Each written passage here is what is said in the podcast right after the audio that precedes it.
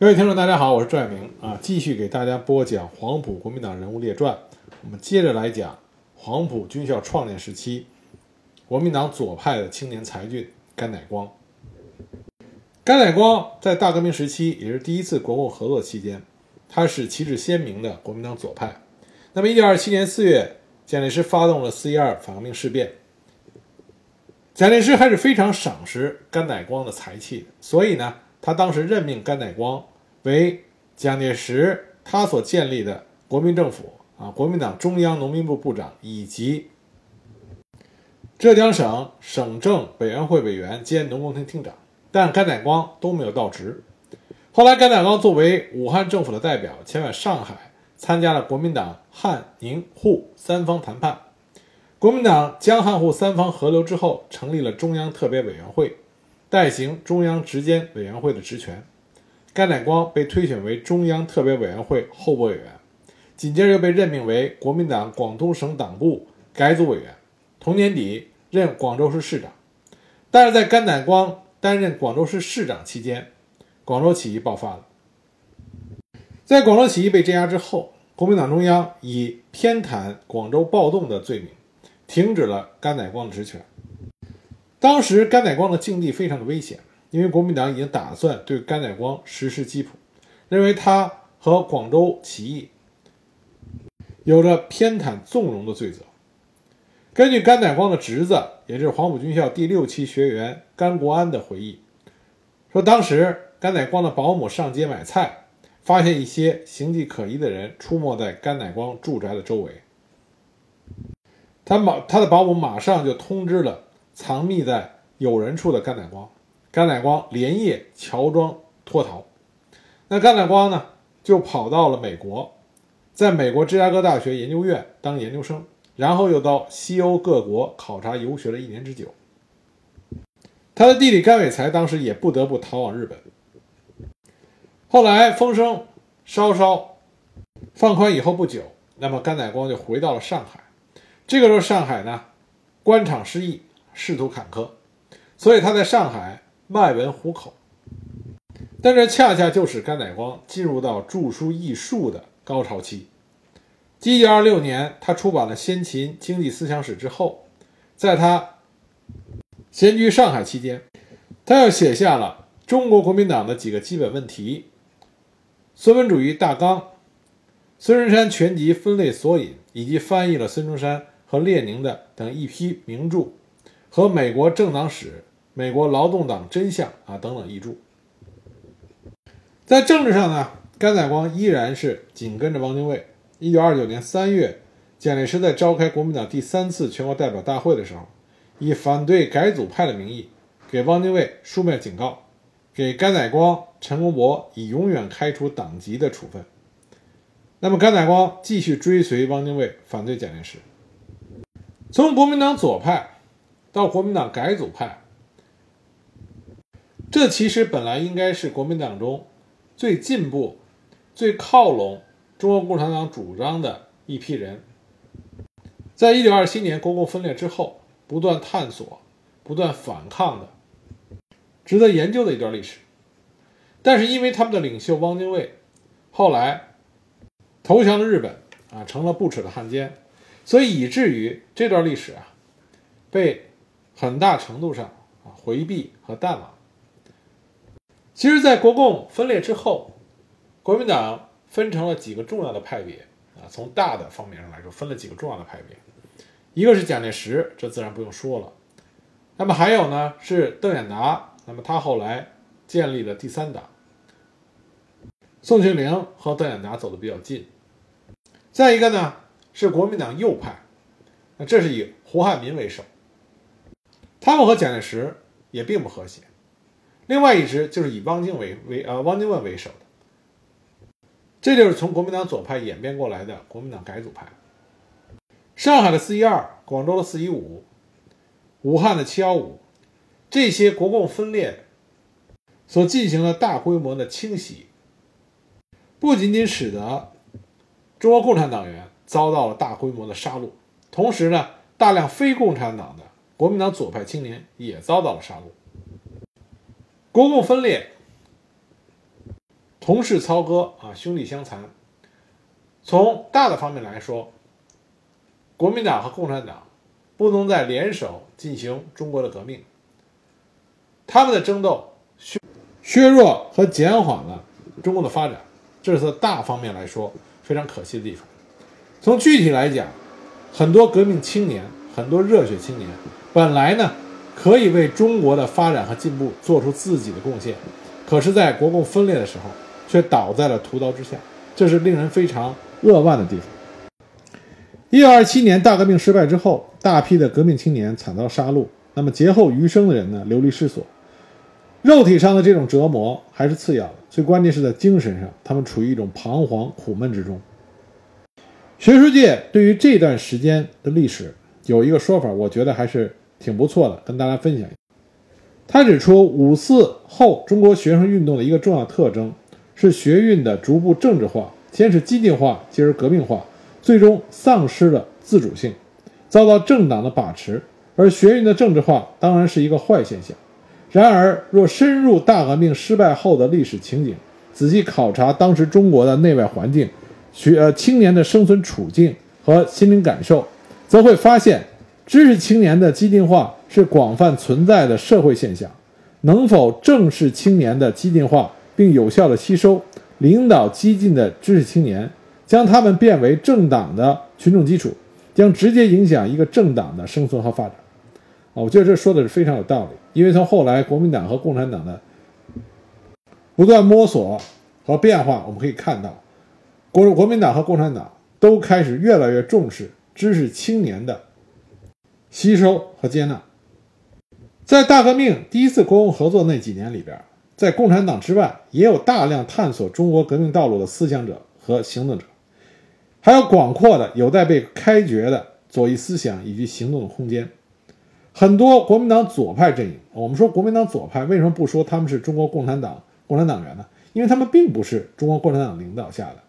这些知识青年。知识青年呢，他们既反对清党以后的国民党，也不认同中国共产党的工农武装割据。同时，这些青年也具备着强烈的爱国热情和要求改革腐败政治、寻求国家和社会出路的这个伟大梦想。在四一二蒋介石发动清党以后，同时对于左翼青年的残酷迫害也在南京、武汉和广州等地展开。当时举国哗然。以汪精卫为首的国民党左派，实际上对蒋介石的这种清党是非常的反对和充满愤慨。他的秘书曾呃曾仲明曾经在致方君碧的信中就说到过：“我们革命军的枪炮竟然用来杀戮为革命努力的民众。”张作霖、吴佩孚所不为的，他竟为之。蒋介石等人主导的清党，在中国大地上留下的是几万具青年的尸体。被杀害的不仅有共产党员，还有很多纯粹的国民党左派。因为在第一次国共合作中，国民党的身份是公开的，共产党的身份是秘密的。那些反共的人，他并分不清谁是共产党，谁是国民党左派。当时黄埔军校的左派学生甘竹溪。曾经给汪精卫写信说，广州四一五事变被捕学生至千余人之多，而遭枪毙者皆左派同志。国民党左派青年极为狼狈，想要加入 CP 又为 CP 所忌，说他们是投机；想要加入右派，于是又不可能，而身非所愿啊，他们本身也不愿意，因此人心动摇。能回家的就回家，不能回家的。就只能四处躲藏，惶惶不可终日。李之龙当时也给汪精卫写信，说九江警备司令部枪决了二十六人，其中仅有五六人是共产党员。他希望汪精卫能够迅速的颁布命令，以后各地捕获人犯都要由人民团体参加会审，以免一再的滥杀无辜。这是为什么在短时间之内，南南京、广州的革命青年。都来到了武汉寻找出路，很可惜，短短三个月之后，武汉也分共，大革命失败了，原有的革命机关纷纷解体，而从这些机关中出来的革命青年，顿时就陷入到流离失所。他们很多人当初啊，都是旧礼教的叛徒，逃离了封建家庭，投身革命。这个时候无家可归，又无路可走。在一九二七年十月到十一月间，汪精卫和一些反对南京的国民党中央党部执行委员群聚广东，喊出了“左派团结起来”的口号。那么甘乃光呢，也是其中之一。另外，他们联合了左派军人张发奎，重建了广东政权。十月二十九日，经香港到广州，汪精卫的秘书曾仲明曾经写信跟方君碧说：“说左派势力大有可为。”广州特别呃特别市党部机关刊物《党声》还专门出版了《迎汪》专号，发表了宣言，号召国民党左派青年继续革命。宣言说，自国共分裂之后，少数革命的国民党青年在共产党与腐化分子的夹攻中挣扎，被捕的被捕，逃亡的逃亡，流浪的流浪，披马单人，孤军奋斗，领导无人，痛念革命前途，血泪为之旗下。如今，汪精卫回广东的意义，就是要领导国民党左派重振革命的大本营。这本来是一个如火如荼的国民党左派发展的机会，可就在这个时候，一九二七年十二月十一日，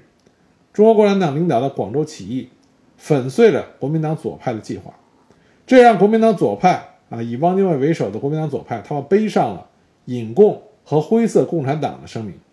起义被镇压之后，白色恐怖开始变本加厉的。反攻倒算，一九二七年底到一九二八年春天，恐怖的气氛笼罩了各地。左派青年既无组织庇护，又无革命理论以理解当前革命的挫折以及展望未来，完全暴露于空虚、绝望和恐恐惧之中。国民党湖北省党部的左派青年杨玉清在他的日记里写过：“很悲惨的消息传来，使我食不下咽。未必革命终是骗我们的吗？我此后的生活为时难办。”我瞻念我的前途，无任惶悚。在他日记，他还写道：“豹仔何宇道被枪决，追悔往昔，私心不甚黯然。林可怡同时被枪决。据我所知，林也不是共产党。杀人的人口口声声要杀尽共产党，而处处死的都不是共产党。国民党的前途将奈何？”从他的日记里，我们就可以看到国民党左派青年。这个时候的彷徨和迷茫。那国民党的有识之士，并不是所有人都对国民党左派青年的这种彷徨和迷茫啊视若不见。很多国民党的有识之士都做出了一些努力，希望能改变这个状况。一九二七年十二月，戴季陶在中山大学做了题为《青年之路》的系列演讲，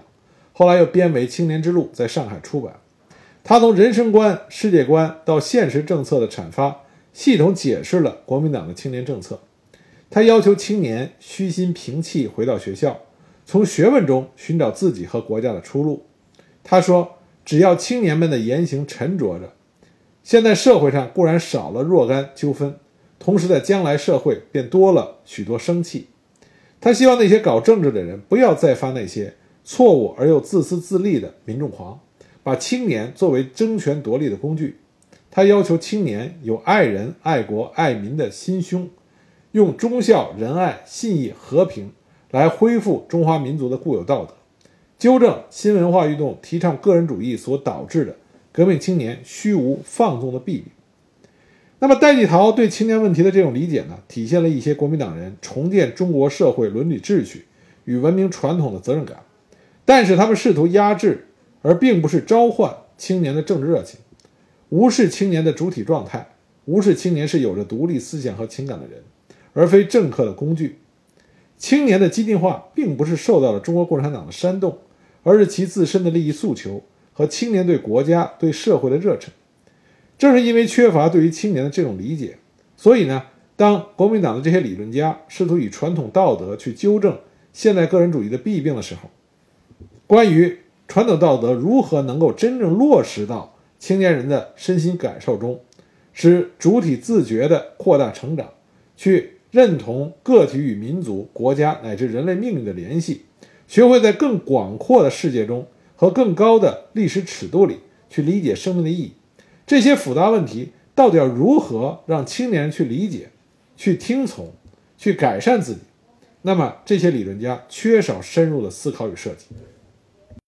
因此，他们提倡的这种传统道德的恢复，成为了一种空洞的意识形态，没有办法真正得到青年们的真心拥护。前面的杨玉啊，前面提到的杨玉清，他也在他的日记里写过，他说啊，当时闲住的革命青年不在少数，既不能在广州，也不能在武汉，各地都是恐怖和高压的现象。名义上是革命的区域，实际上是反动势力布满了整个中国。新青年根本没有出路。那些革命领袖、政府当局没有注意到新青年的迷迷惘，每天只是坐在屋子里高谈阔论，这并没有任何的有益的地方。这些国民党左派青年，他既不能完全的认同中国共产党的主张，也彻底的反对南京当局背弃三大政策的做法。因此，这些国民党左派青年想要走出一条自己的路，而支撑着他们的，正是青年人所拥有的啊，在大时代里边，青年人所拥有的那种革命的热情。就像杨玉清在他日记里写到的。烦恼是无用的，忧愤是无用的，不能消极的死，只有积极的干。虽然是黑暗包围了四周，自己仍然要将一线光明保持着，照耀着自己，照耀着人家，尽自己的力量去照遍黑暗。结局还是总理的一句话：革命尚未成功，同志仍需努力。后来就是这位杨杨玉清啊，到了国民党中央党报啊党部民众训练委员会训育科工作。在一九二八年到一九二九年两年中，为国民党起草了《训育人员须知》《青年运动方案大纲》《三民主义要略》《中国革命史略》等条例和小册子，用实干来体现他没有被浇熄的革命热情。正是这些左倾青年的存在，成了孕育国民党改组派的土壤。成立于一九二八年冬，以陈公博、顾孟余。等广东方委员为首的中国国民党改组同志会，要求在分共的同时延续国民革命，恢复1924年的国民党改组精神。在1928年到1931年间，他们短暂地收容了国民党党内革命青年真红的狂热，成为他们重新踏上征途的一个临时的桥梁。在大革命失败之后，改组派相当于位于南京派和国家主义派的左边。中共和第三党的右边，是不偏不倚的中间派。他们肯定革命、反帝、民主的口号，关注社会平等，支持民众运动，但反对暴力革命。他们承认中国有阶级，但反对阶级斗争，认为党的作用在于调和，而非激化激化阶级矛盾。他们认为中国社会是一个小资产阶级占主体的社会，自己便是小资产阶级中的一员，要替小资产阶级说话。还认为小资产阶级需要革命，也能够革命。中国革命应该通过维持、巩固、扩大小资产阶级，而不是消灭它，来完成建国的任务。改组派主张以党治国，但不要求党员有党性，不要为了组织而压抑个性。他们寄希望于国民党通过自我更新来完成政治社会革命，不要颠覆现存的社会结构。因而，对于关注公益又恐惧暴力的城市小知识分子，特别有吸引力。改组派主张恢复被南京政权停止的民众运动，他们重视青年学生在实际生活中的痛苦和要求，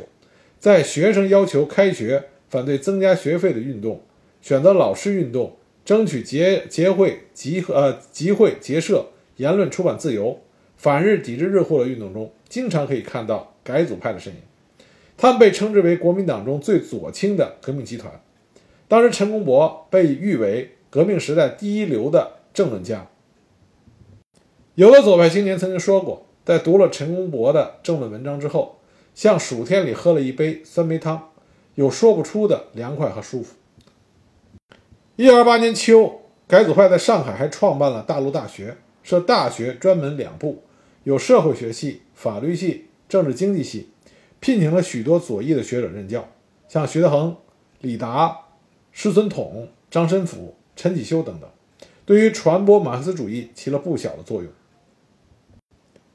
当年大陆大学的学生曾经说过，学校的政治气氛比较浓厚，不少教授在讲课和讲演中接触现实政治问题和中国革命的前途问题。学生中也有相当多的人不仅关心这些问题，而且有政治活动。而大陆大学的教职员都是改组派，不是改组派不用。一九二八年五月，济南惨案爆发，全国上下反日啊反日运动啊风起云涌，改组派迅速地把握住了反日民众运动中所蕴含的强烈的民气，喊出了恢复民众运动的口号，将把反日运动与反蒋运动结合了起来，扩大了改组派在青年当中的影响。山东省各地的国民党基层党部中，一时之间充斥了改组派，他们领导着反日抵货运动。在这次全国范围之内的反日革命浪潮中，中国共产党实际上表现出来的力量是异常之弱的。一九二八年七月，中共江苏省委的一份报告中就说过，学生群众在济南事件发生之后，更鲜明地认识了国民党的反动，在短时期中。确实很热烈地鼓起了反帝的热情，学生分化甚烈，大部分都左倾，大多数都不满于国民党，但终因我党没有很好的领导学生运动，所以在最近许多动摇的分子都徘徊于陈公博派、谭平山等的第三党等等齐鲁之间，而陈公博派和第三党对知识分子之宣传品如雨后的春笋，充满了上海各种书店。客观上，这确实表现了一般民众对国民党之不满。当时改组派的政治路线非常重视青年的知识分子，以吸收青年学生和知识分子为中心任务。陈公博当时写了《革命青年有后台老板们》一文，批评这是心理上的反革命。他说，五四运动的当中，北京段政府也这样说：学生背后有后台老板，政府的命令真是三令五申。不是告诫学生要沉静读书，就是告诫学生不要受人利用。不料当日段政府的揣测又不祥地搬到京沪来。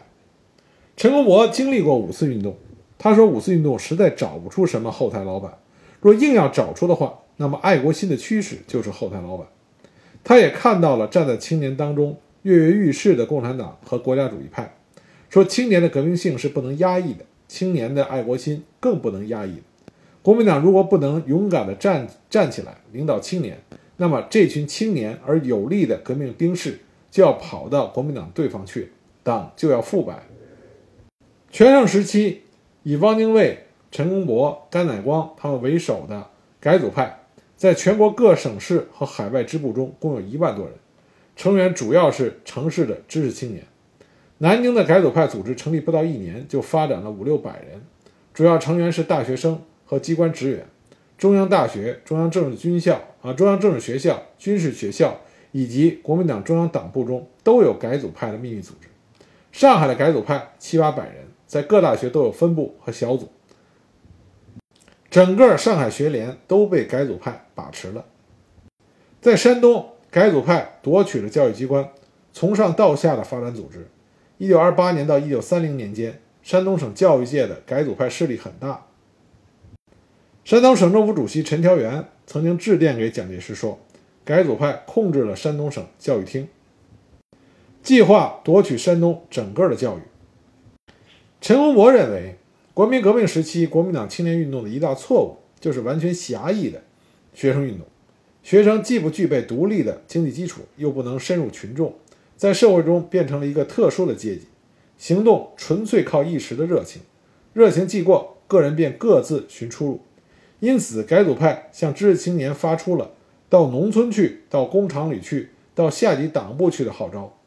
陈公博说：“我以为青年只有一条出路，即是往下去，而不是往上跑，必得到下层民众中去，才是革命工作。”在一九二八年到一九三一年间，许多改组派的青年都加入了工会。或在改组派党部所创办的工友夜校教课，对风起云涌的城市工人运动起了推动作用。那改组派呢，对一些国民党的下层军官也产生过影响。在中央军校曾经发展了一批改组派的成员，主要在中央军校的第六、第七期和军官研究班、要塞炮兵班中发展了党员。但是改组派呢，他也没能灌注全力去做好下层的组织。和军事基础，他没有注重建立革命的武装，只是诉诸于利用军阀发动对蒋战争来快速夺权，这就使得改组派必然会沦落成国民党内部军阀战争和派系之间的角逐。当革命青年认识到这一点以后，改组派自然就会沦落成国民党内部争权夺利的一个派别而已。其实，国民党内部啊，政治主张，我们到现在为止，很多人都并不理解的很透彻，也不很细致。国民党在国共分裂、大革命失败之后，迎合革命青年的政治诉求而出现的、表现的左倾的大小政治团体比比皆是。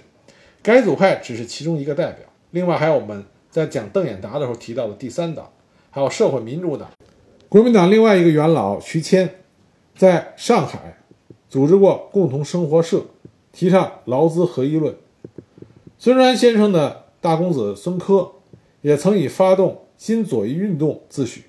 一面要求共产党合法化，一面求见好于社会民主党，并且投资神州国光社。宣传主张对日绝交、对俄复交，与民众打成一片等。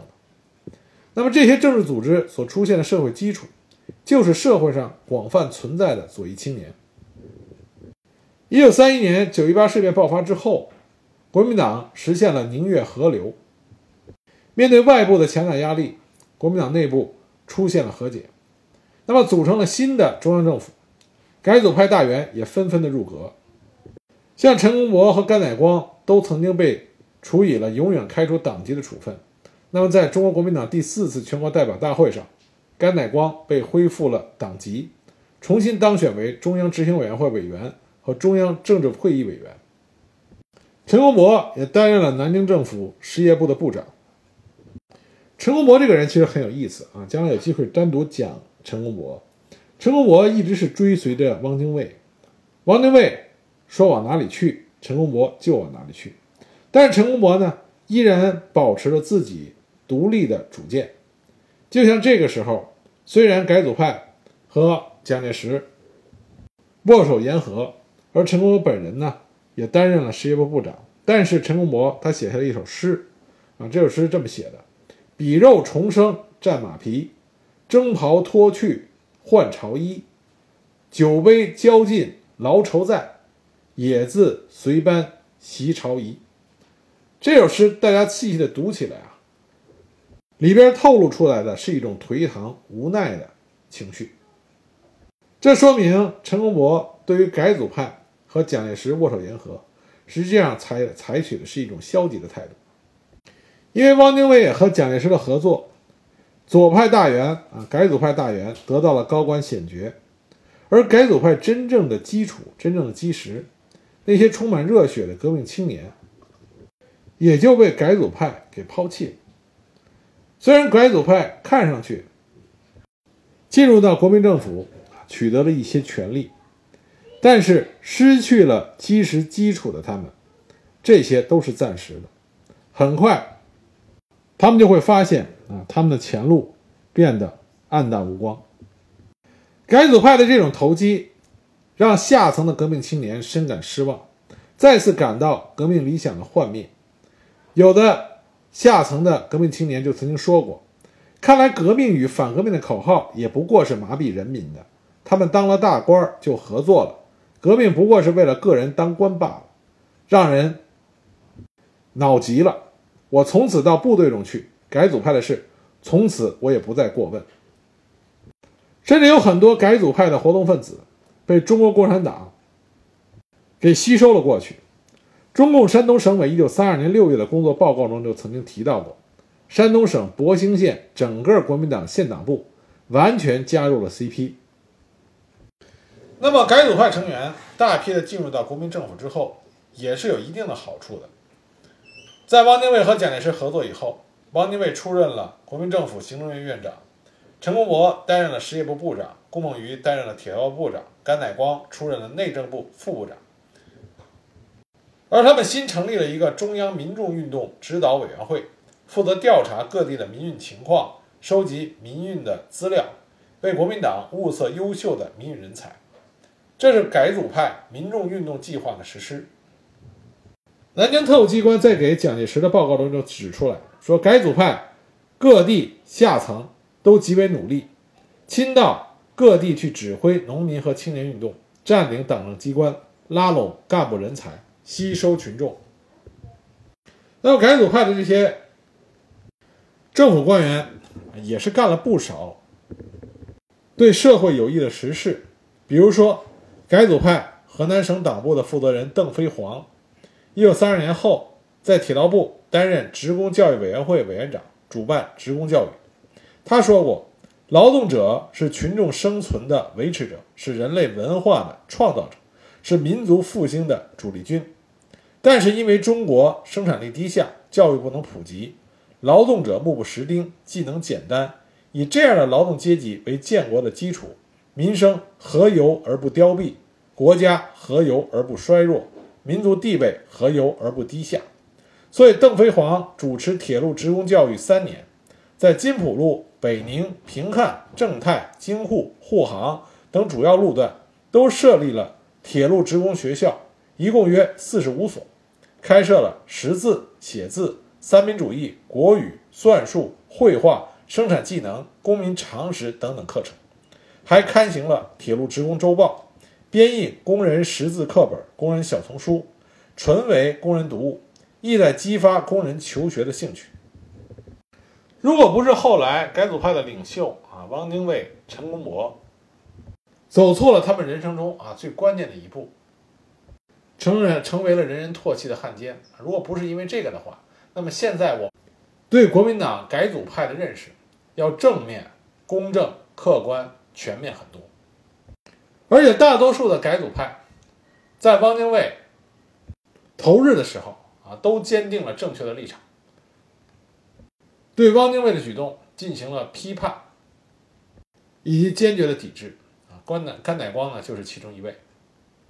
就这集呢，我借着甘乃光给大家讲了一下啊，初步比较肤浅的啊，讲了一下中国国民党改组派他的一些主张和他所做的一些事情，希望大家有兴趣的哈可以进一步的去了解，这样对大时代中国。特别是年轻人的思想面貌，有一个比较全面的了解和认识。